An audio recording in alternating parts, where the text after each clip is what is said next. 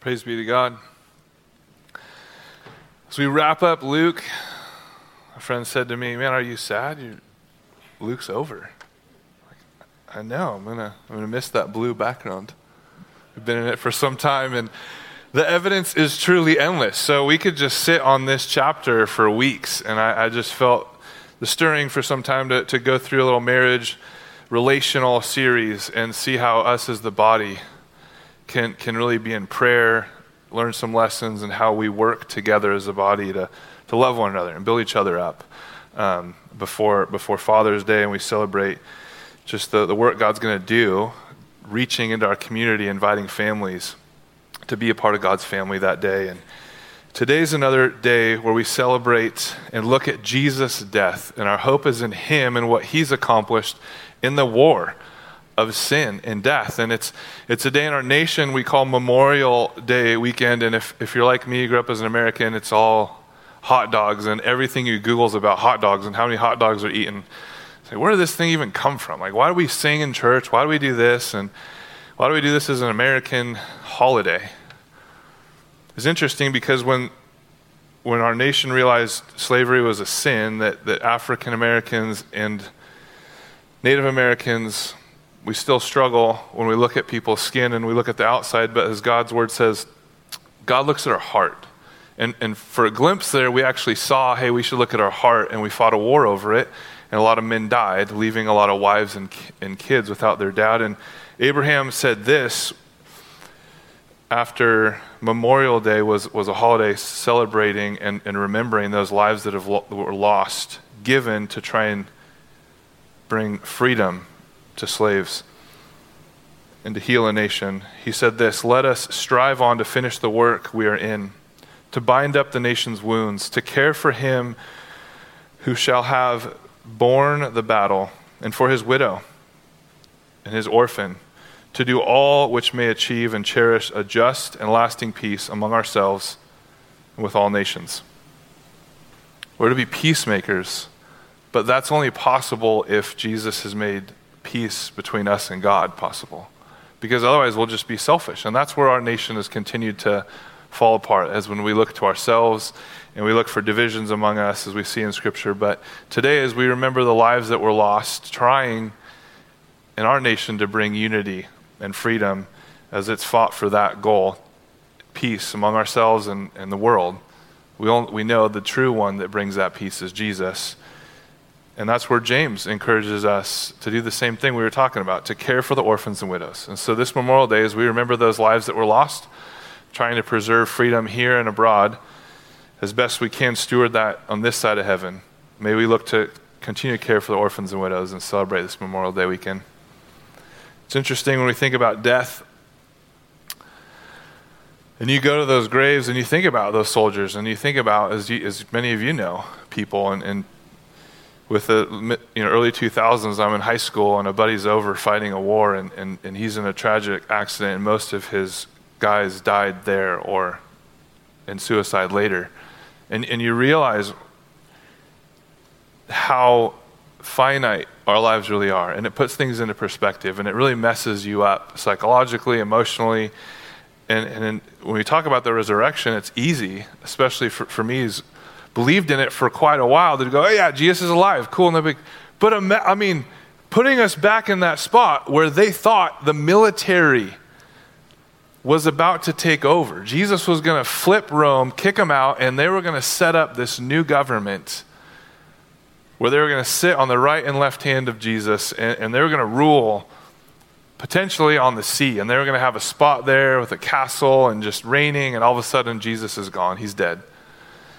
And so that's where the resurrection is, is everything because it flipped what they thought was going to occur upside down. The resurrection vindicated the reason for the gospel and redemption. The purpose of the gospel is not just that we might experience forgiveness of sin, the purpose of the gospel is that we, having been forgiven of our sin, could enter into eternal life and live in that heavenly realm with God forever in perfect holiness, perfect joy glorified physical body, free of any pain, any shame. And that bodily resurrection, where Jesus walks out of the grave, the gospel proclaimed. And it threw them for a loop, as it does many of us when we share the gospel. It's always a reminder of, yeah, this is a crazy good news I'm telling someone. You're actually in sin. Anything you say, think, or do that goes against God is going to separate you. They're like, what? Especially the way our culture goes. It's like, I get to do whatever I want. That's how we believe now. It's like, no, actually, you can't. But the good news is, God wants to pay for your sin. He wants to make a way for you to have a right relationship with Him.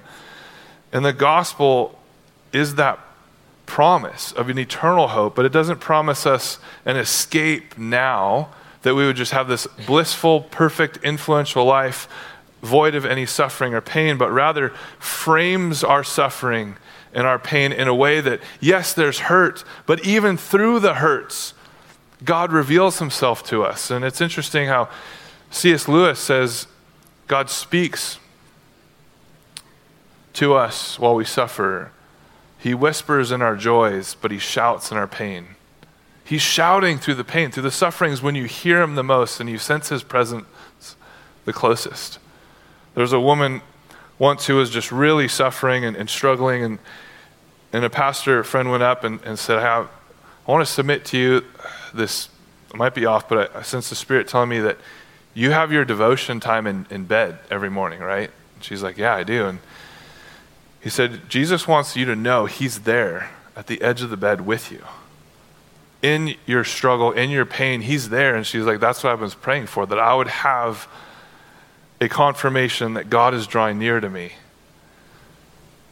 But the only way that Jesus could draw near is if he was out of the grave, if the tomb was rolled away, if he was alive and living and ruling. And so we see when Paul says in 1 Corinthians chapter 15, if Christ has not been raised, then our preaching is in vain. I got you up early for nothing. You guys should have been sleeping in, having pancakes in bed. Like, what are we doing here? Think about that. Like, people that come to church that don't want to follow Jesus, I don't understand it. It's a new kind of mental thing that I'm like, I don't know how you do that because if Jesus wasn't raised and I didn't believe in Jesus, I, I'm going to hang out with who I want to hang out with. I don't want to hang out with a bunch of strangers. Like, I love you all, but it's amazing. It's a miracle. We, we experience every Sunday because most of us don't hang out unless we're in a life group, again, following Jesus. But in our normal days, we're doing other things all around our county. But often, most of us I know are doing it for the Lord. And then we come together and encourage one another with the God at work, saying, Hey, I was called in my school to start a good news club. You guys prayed for me. Some of you said yes and made it possible with me. And 10 kids said yes. And now you're going to eat with them in the wedding feast in heaven one day. And you get to celebrate that. But you weren't tangibly, physically a part of, but we are as the body. It's, it's this miracle that we're all together because Christ was raised. And as we preach that gospel, that because he was raised, we have this eternal hope and we get to experience the blessing now.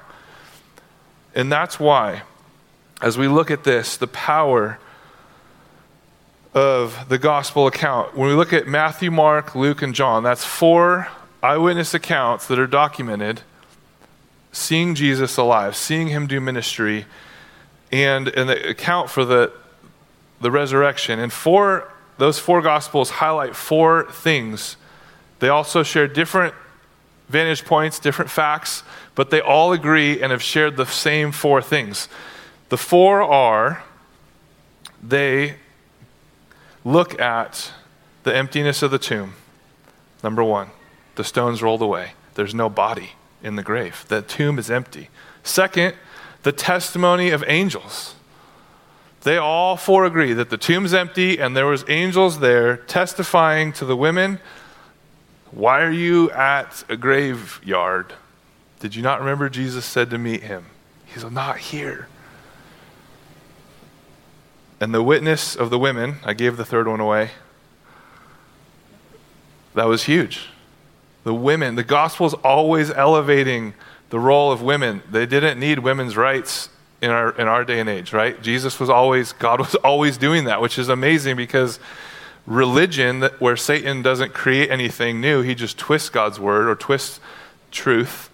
Religion's always dividing based on class, race, color, gender, but the gospel is always bringing everyone together in Christ. And lastly, they all give very detailed accounts proving it's true because if you were making a story up, you wouldn't make yourself look dumb and all the apostles, the, bo- the men, the boys, right? They were like, What's happening? I don't understand. They didn't believe. So all four things are, are in every Matthew, Mark, Luke, and John. All four. The empty tomb, the testimony of the angels, the witness of the women, and then the apostles didn't believe. First, we see the tomb is empty. The resurrection, they, they created, they're like, okay, the body's gone. How are we going to? Uh, and the last minute, they tried to cover it up. They're like, someone took the body. The body was stolen. And that's the natural, like, type A person. I'm, I'm not that way. I'm like, well, hey, where's Matthew? He was writing stuff down. Didn't he say something about not being dead for too long? I think I kind of remember, like, you might have jogged your memory, but the type A people, especially the women, are there to do what? They had spices because they didn't get to finish the job of embalming his body and preparing him for, for burial because he, they rushed him in as he died before Passover. You couldn't, before uh, the, the Sabbath. On Saturday, you can't touch dead bodies. So before sundown, they had to hurry, rush, kind of do a quick job, throw him in the tomb, and they went back to hopefully get the Romans. Maybe they had some bacon. You know, they cooked up some bacon and eggs early. They saved some bacon for the guards. They're like, hey, guards, we got some bacon roll the stone away for us to finish the job? Like, we're Jews. We can't touch this stuff. So hopefully we cooked it right for you. We don't do this on occasion, but we know you Romans love your bacon. They came bribing. There's no Romans. There's no stone. They're like, well, all right, we don't need the bacon. But they have all the spices and there's angels there. They're like, why are you here? And they're like, as you know, ladies are, it's like, we have a job to do. Where's the body? We need to figure out where the body is because we need to finish the job, get the body back in the tomb. What's going on? And the angels are like, what? Let's just calm you down, comfort you. Why are you looking for living among the dead? Why are you at a graveyard? He said he wouldn't stay dead. Remember, Jesus told you the truth. Interestingly, not surprisingly, though, in verse 8, they remember his words. They're like, oh, yeah, he did say that. And so then, after they remind them, they return from the tomb and they tell the things that the eleven and the rest. And it was Mary Magdalene, Joanna, Mary, the mother of James, and the other women, and with them who told these things to the apostles. But it says in verse 11, the words seemed to them as an idle tale. Remember, Jesus told you. Jesus told them multiple times, I'm going to be arrested. I'm going to be killed. But don't worry. And three days later, wait for me. I'm going to come back to life. We have three specific accounts recorded of him telling them this. So when the angels reminded them, they're like, oh, yeah, he did say that. Let's go tell the apostles. But the apostles didn't believe. And Peter and John ran. Luke just tells us about Peter. So Peter rose up, ran to the tomb, stooping, looked in. He saw the linen clothes by themselves, and he went on marveling at what had happened. And then we see a break here where the women saw the empty tomb. They went and told them. And then we see Luke jumps right to the road to Emmaus, which we'll get there in a minute. But I want to bring in Matthew. And later on, we're going to end with, with, with John's account of Mary going back to the, to the tomb. So the women respond to the angel because Mary leaves. And so they remember what Jesus said as it was recorded for them three times that he would be delivered as a sinful man, but on the third day he would rise. So they leave the tomb, and in Matthew 28 8, on the way, they had this fear, but Jesus shows up, and it's like, hey, good morning, ladies. So, bacon, huh? Like, I don't, he's just casually just like, hey, ladies, what's going on? They're like, what? Jesus, you're not, what? Ah, you're alive. This is awesome. And he just, you know, gives them a hug and, hey, how's it going? Hey, make sure you're gentle on the guys, okay? They're going to take it a little rough. Just be, you know, you got the angels, they didn't. So just remember, okay? Interestingly, context, okay? The guys are on a long walk, seven miles, and they're trying to figure it out. And they're like, I don't, it's, I don't know how this works. Uh, he was dead. Like now, the women say the empty tomb. Peter ran and saw it, but I don't know. So these guys are, they're processing this. In verse 16, verse 15, while they were walking and talking and discussing together, Jesus himself draws near and goes with them. We see now we're seeing the scriptures become open and fulfilled here as Jesus draws himself near. So basically, there are two disciples are walking, and Jesus unassumedly just kind of walks up. It's kind of like You know, when you're driving along, you're maybe zoning out a little bit, and a car all of a sudden shows up in your blind spot, and you're like, whoa, there's a car there, because we don't walk seven miles anymore. So it's kind of hard to, you know, bring that analogy of you're tired, you're just kind of zoning out, walking, and all of a sudden you look over and there's a dude there. Um, and you're like, oh, okay. And so they didn't acknowledge him as Jesus. They just thought he was this guy walking with them. In verse 16, their eyes were kept from recognizing him. So then he says to them, What is the conversation you guys are talking about? Like, this is a weird conversation. You're talking about a dead guy rising from the grave. What? And, and they get a little agitated.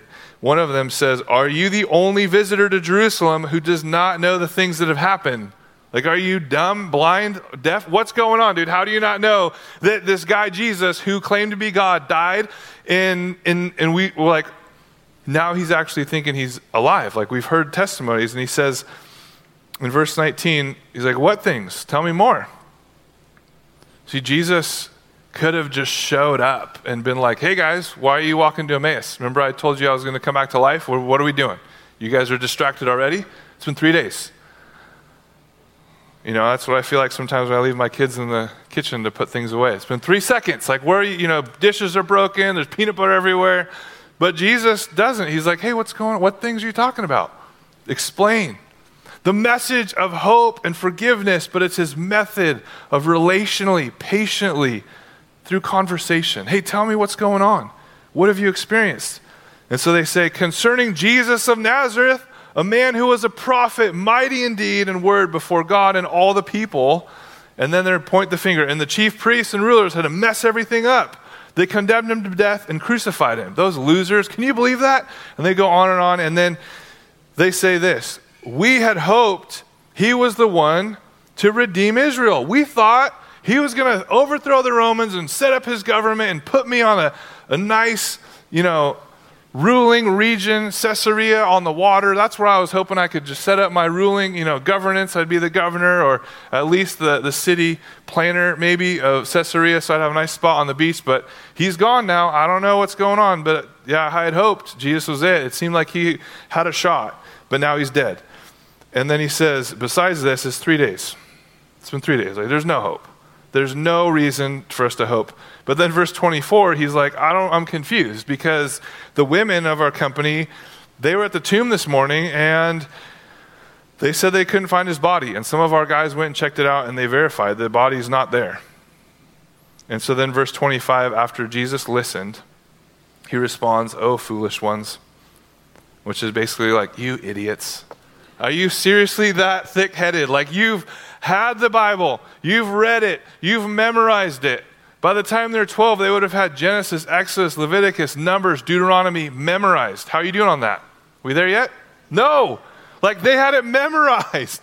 And Jesus is like, oh my goodness, I spent 33 years on this earth, three years with you, discipling you. How's your discipleship going at home? How's your Sunday school class? Maybe some of you have been back. It's, it's slow going. Here, it's the method. Patiently, continually reminding. The women at the tomb had to be reminded. Remember just a couple days ago, he said, He did it. He's a man of his word. And so Jesus says, You foolish ones, slow of heart and to believe all the prophets have spoken. He points back to his word. Wasn't it necessary that Christ should suffer those things in order to enter into his glory? Suffering before glory. It's so quickly, even for us, we think, oh, it's great. We're Americans. It's those poor people everywhere else, they have to suffer, but we don't. We don't have to suffer. When suffering comes, we freak out because most religions don't really deal with it. Jesus says, no, join me in my suffering. Watch me. The world hated me, it's going to hate you. This is how we love others. When the world's against me, and when they love sin more than their Savior, you, you, you win by losing. And he's saying, look, it's, it's been talked about all through Scripture. Everything you memorized as a kid, it was all about me doing what I just did. And I told you I was going to do it. And I'm here. It's finished. So at the beginning in verse 27, with Moses and all the prophets, he interpreted to them all of Scripture, the things concerning himself. And when they got near the village, he just started to you know, he, he just kept walking. And they, they went into the, you know, they're like, uh, this is where we get our, our street tacos. It's really good. And Jesus, you should come back. They have the best carne asada right here. And he's like, oh, no, I'm, I'm good. It was getting late, and they're like, no, you should seriously, like, probably not keep walking at dark. Like, this, you're going into the, you know, Skid Row. You're going into the bad part of town. Come get the tacos. We'll finish our journey tomorrow. He comes in. In verse 31, he opens their eyes. They recognize him. Gone. He vanishes. Now, if you're like me, it's like, Lord, I've had a lot. Past couple days, you saw you die. I freaked out. I was hiding out. Now you're here, and now you're gone. Like, I didn't even get to finish my tacos. Maybe my buddy would have been like, I'm starving, I'll eat his. You know, I don't know. But the amazing thing is that as scripture was open and fulfilled, he was gentle with them. The gospel of good news that Jesus came to die for you, he gives us the method at how we share it. We don't come in, he doesn't come in with a, a Torah, with scroll to beat him over the head and say, You sinners, you guys are idiots. Ah. He comes, Hey, what's going on? What are you talking about? Can you tell me more about that? Through conversation, questioning. And then he shared, Hey, can I share with you? All of this is about me. Like, I don't know how you missed me. It's all there. I'm, I'm all in there, but you just haven't been looking because they were looking for a political they were looking for the next four years to vote for the next candidate. They were looking for the next spending bill to build up the military. They were looking for the next pay raise. They were looking for the next boycott thing they could do. They were looking for the next thing that they could do to accomplish their ideas. Nowhere in there was a dying, suffering Savior that would rise from the grave. That, didn't, that wasn't in there for them even though they could have read Isaiah 53, even though Zechariah 9 9 says he's going to come in uh, on a donkey, even though it says he's going to be put up in between two thieves, even though it says there's going to be, he's going to be buried with thieves. But last second, all of a sudden, this rich guy is going to offer his tomb and he's going to be buried with rich people like Joseph of Arimathea. It's all in there about Jesus hundreds of prophecies to a T. Jesus is like, I could be here all night. And they're like, we get it. We see you, Jesus. Like, okay, I blew it. But he's so gracious and he's so patient. And it's so overwhelming, the evidence. And it's amazing when you start to see it because if you're if you're type A again, you just eat it up and you can put it all in boxes. For me, it's like, wow.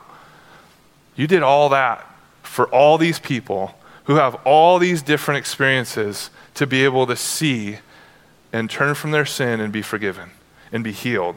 The tomb was open and empty. The scriptures were open and fulfilled and for the first time they could see and believe. And it's amazing because he gives the impression he's going further. He never he's never pushing on you. He's never forcing you. He's never controlling you. He's always open to you just turning and believing and receiving. He's always there. And he desires you to seek him. And it's the same method that Philip in the eunuch in Acts chapter 8 when the eunuch was like, I don't know what to do, and God moved, you know, this miraculous, like Jesus just poof vanished. Philip's praying, and God's like, poof, you're with this eunuch. Now tell him all about Scripture. What Jesus did, he interpreted all of Scripture, which is why Bible study and devotions, right? You're in your daily devotion, that'd be a bummer to miss that daily devotion if you're Philip. Like, oh man, that's what I would have, you know, in heaven, God's like, I had this great daily devotion plan for you at the end of it. I was going to miraculously move you into this eunuch's chariot. You could have interpreted all of Scripture, baptized them there in the river. It'd have been amazing, but you missed that devotion. I don't know if anyone else thinks that way, but I'm like, I better read today because I don't know if I get transported into someone's Tesla, I get to share the gospel with them. I don't know. We'll see what happens tomorrow. But that's the God we serve. He can do miracles, He can heal, like He healed our, brother, and he testified about it on yesterday. I was like, wow, I had all these small group questions, but I think I'm going to go with that testimony. That wins um, about trusting the Lord. Does God always heal? No. Paul had a thorn in his side. Of all the guys God could have healed to demonstrate, and he chose to leave Paul suffering because God's a man of his word. And when Paul accepted Jesus, he said, I'm going to show him how much he must suffer for my name. And that's how God got glory through him. Other people, they're on their deathbed and boom, God heals them and God gets glory from that. And we can both submit to the same Lord and say, God, you're good. Whether you heal me, we know you have the power to, or you don't, and you're going to use my suffering for the salvation. Because we're eternal people, we're not physically temporary people. But the amazing thing in verse 30, he broke the bread, blessed it, gave it to them. That's when their eyes were opened. Their eyes were open and they believed. In this moment, he disappears. Where did he go? It's interesting in the account where we see the minds are open, and he believes, or they believed. He went, the next account that Luke gives us is he's up with the disciples, showing them his scars and his wounds. They're frightened, and he says, Peace to you, which is amazing because with their minds open and them believing, he comes to them comforting them because they've just three days earlier, they denied Jesus. They betrayed Jesus. Judas did. And, and Peter denied him three times. So they're all shaken. They're all messed up. They're all twisted, confused, and they're all feeling that conviction of we let Jesus down. Because we all said we were going to go die with him, and he's the only one that died. And we abandoned him. So Jesus rolls in. Doesn't have to say much. He's there. He's alive. He's risen. There's holes in his hands and his side and his feet. And everyone has that weight of like, yeah, we, we let you down. You know, it's like the chocolate cake on the counter, and you're like, don't eat any of it while mom and I go on a walk. You come back, and there's chocolate all over the walls, all over their body, and there's no cake on the platter. And they're like, ugh, you caught us. You know, it's a mess. And it's like, and, and instead of as a parent being like, you're grounded forever, and I might kill, like, that doesn't happen. Jesus says, it's peace be with you. He's like, hey, I know you blew it. I know you, you can't even just follow me.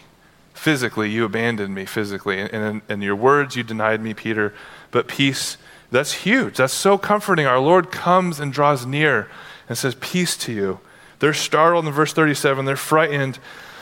They thought they saw a spirit, so he physically shows them the scars, the place where he had pain. But he is healed. And he's like, Look, there's a scar right here. It's interesting the older you get, I didn't know that as a kid, but your skin does weird things with cuts. It like accentuates the scars. When I was three, I smashed my face on some bricks right here and split my face open. My face is awesome, looks beautiful, right? You can't even tell. My hand, though, uh, you know, I'm humble about it. My hand, I got a little scratch here cutting a tree last year and it's this massive gaping scar. Like my kids run their fingers on it. I'm like that was like nothing. Like i had some good stories with my scars and like this is massive and there's not a good story. But it's a place of pain. And there's places in pain in your life and jesus is like look i'm the healer. I've come in those hurts and those pains and i want you to have peace. I've forgiven you of your abandonment of me. I've come to restore you to me and by the way, I'm hungry. You guys got any tacos around here? Like, we got some fish right here and some tortillas. Let's go, Lord. Here's your fish tacos. And they have a meal together because they thought he was a spirit. But he was saying, No, I'm physically here to restore you to me, to heal you. And he says this He took it and ate it before them. And these are my words that I spoke to you while I was still with you in verse 44 that everything written about me in the law of Moses and prophets and the Psalms must be fulfilled.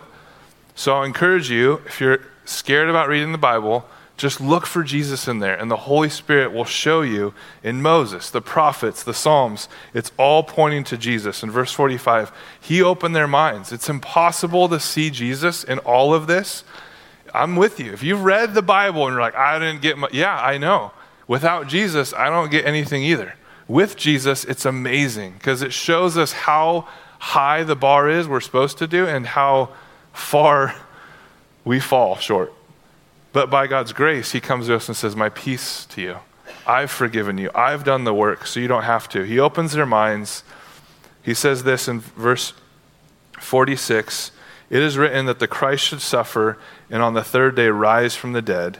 Verse 47 And that repentance for the forgiveness of sins should be proclaimed in His name to all the nations, beginning in Jerusalem. You're my witnesses of these things.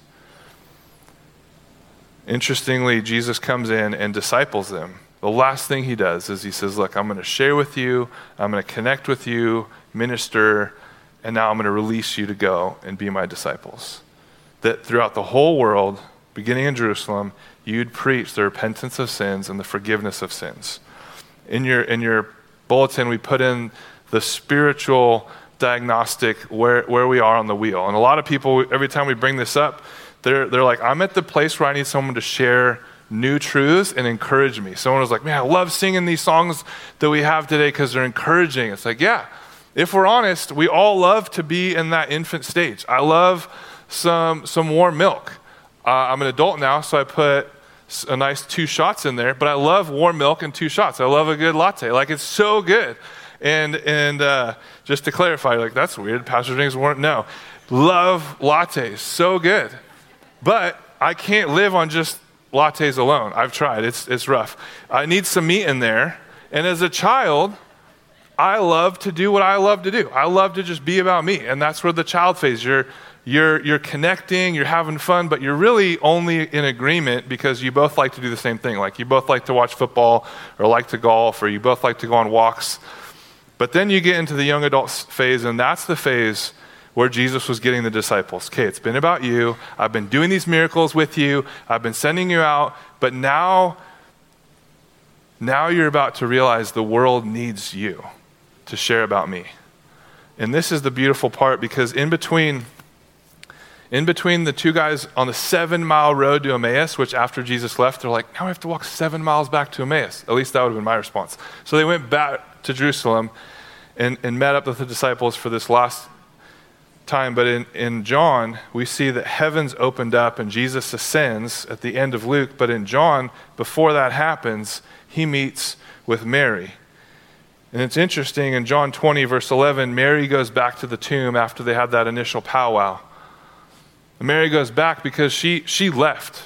She, after she saw the angels, she left and she was there just weeping and, and didn't fully get to hear, hey, he's alive. And so she's weeping, she's looking for Jesus.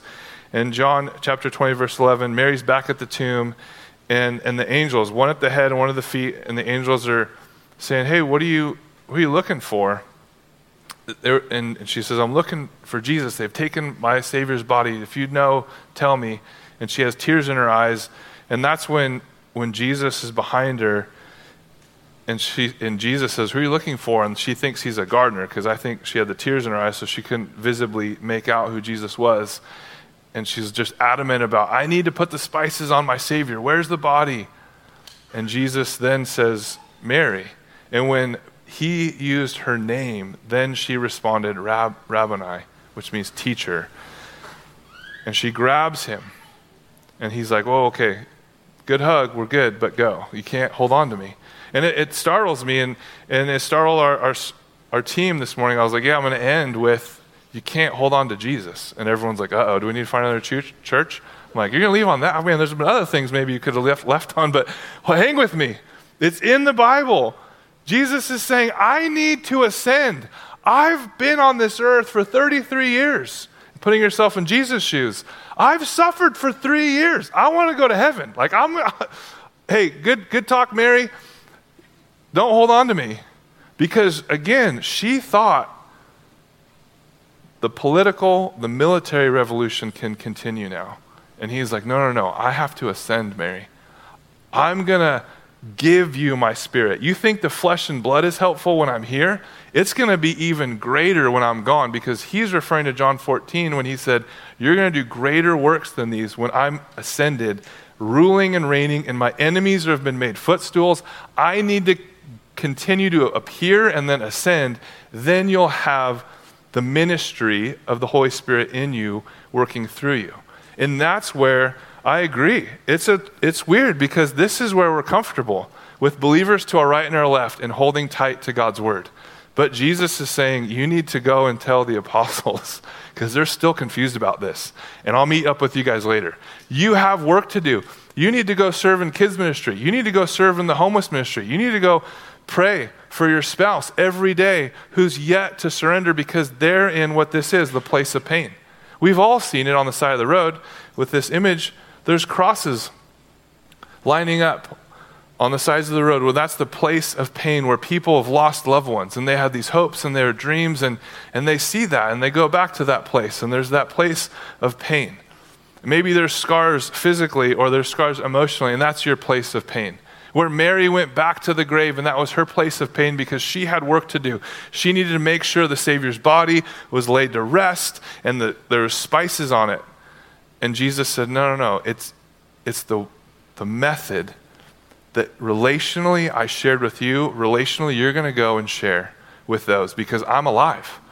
This place of pain, I'm going to bring healing. I'm going to bring restoration. And now you're going to go and tell the whole world, revealing that I am the Savior, I am alive, and you can believe, be saved, and go and spread that message. Basically, saying, as Jesus began in prayer, number one, then listened, he listened to them, he listened to her. What's going on? What are you looking for? He ate with the apostles, we saw earlier. He served them. They served him food, and he shared the gospel. Bless. He blessed them. And so, as he blessed them and he blesses us, we're to go and bless one another. As God's loved us, we're to go and love one another. There's a, a story I heard about a couple that went to, to Vietnam, and it was after the, the war, and they, they felt called to go build an orphanage. And these kids, they had kids everywhere, and they were just a mess, dirty, filthy, junk in their hair. And, and they brought all these kids in when they got the orphanage going. And, and this, this girl who was eight and her brother who was six came in, and, and she shared about how tragically their parents were killed in the conflict, and they hid out in their house for three weeks before they were rescued. And during that time, which just breaks my heart thinking about young kids just trying to figure out how to stay alive for three weeks. And during that time, she said, Jesus came to them and said, I'm going to prepare a place for you. The message of the gospel today is for us to be encouraged so we would go out and share tomorrow. Because there's not always physical orphans, but there's emotional orphans. There's, there's spiritual orphans that, that, there's a place of pain and hurt in their life that they've yet to experience Jesus promise that I've prepared a place for you. And it was an eternal place, but it was also a physical place. That's where the church is supposed to be established to be a place for those hurting and lost sinners to come and hear the gospel, believe and be saved, reminded and comforted there's an eternal place Jesus is preparing for us a seat at the table. And as the tomb is open, it's also a visual that heaven's doors are open, waiting for all and any who would believe and be saved. So as we pass the communion elements, it's a reminder every week the, the tomb's open, and for all and any who believe, God's wrath was on Jesus, not on you. And so you have entrance. You have your entrance into heaven because it's Jesus who saved you and set you free.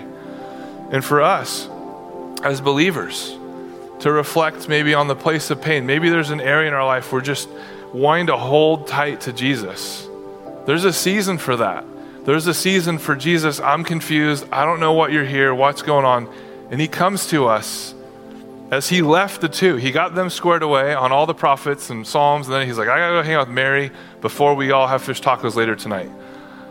And he was in that moment, but he, he gently said, Okay, you got to let me go. I'm going to ascend back to heaven, and you have work to do. Now that I've been in your pain, now that I've healed it up, there's always going to be a scar there and a hurt there. But what's God producing through that pain?